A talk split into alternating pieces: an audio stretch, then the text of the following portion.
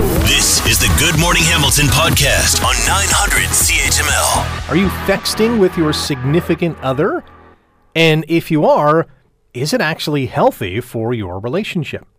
Marianne Dawood is a couples therapist and a registered psychotherapist with Couples Counseling Center and joins us now on Good Morning Hamilton. Marianne, good morning. How are you? Hi, Rick. Good morning. I'm good. How are you doing? I'm good. So, what exactly is fexting?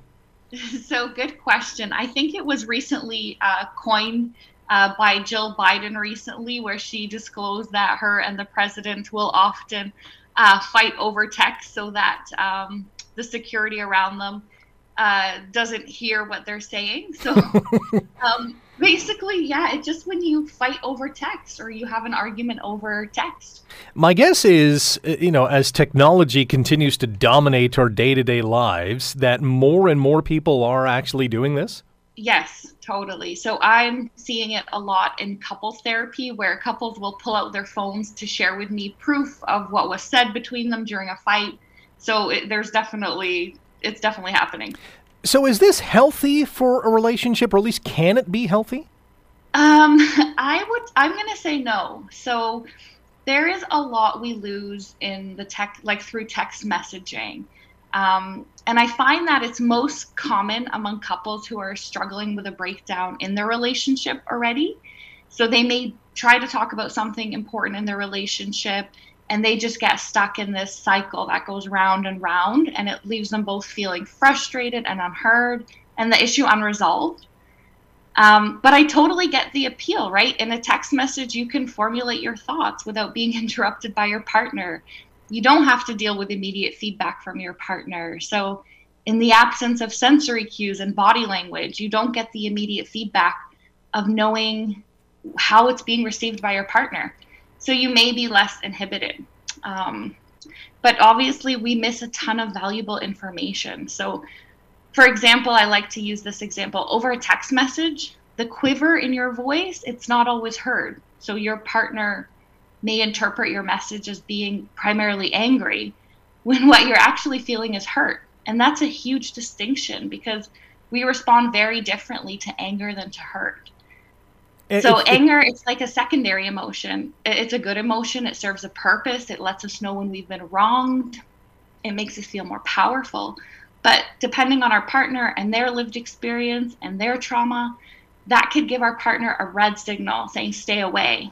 But if we feel hurt, that's a softer, it's a more vulnerable emotion, and it allows our partner to better connect with that. And that gives off green signals come close. So that's just an example of where you could, you know, lose extremely valuable information.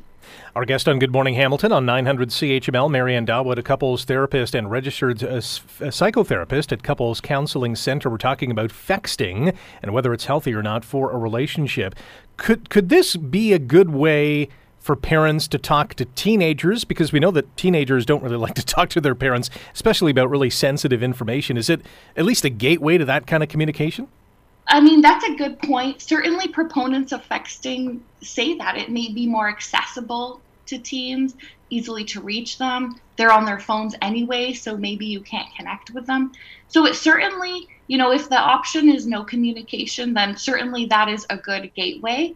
But I find that if you're running into communication issues round and round again, then that might be a good time to look for support, ask for a therapist uh, to support you in that. It's uh, yeah, definitely that is the place to turn to if the, you have a communication breakdown. If things are not going uh, the way you want them to go, communication is key. But obviously, a lot of help is out there, including Marianne.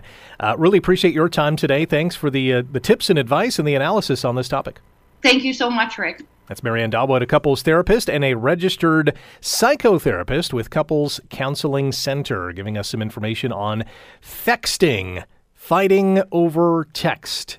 It's uh, at the end of the day, as you heard from her, not really that healthy. It's almost like writing an email. You don't really get the tone of the message. You're kind of injecting your own tone and thoughts and feelings of what this um, argument or issue is all about, and that's not uh, really the way to go. Thanks for listening to the Good Morning Hamilton podcast. You can listen to the show live weekday mornings from 5:30 to 9 on 900 CHML and online at 900CHML.com.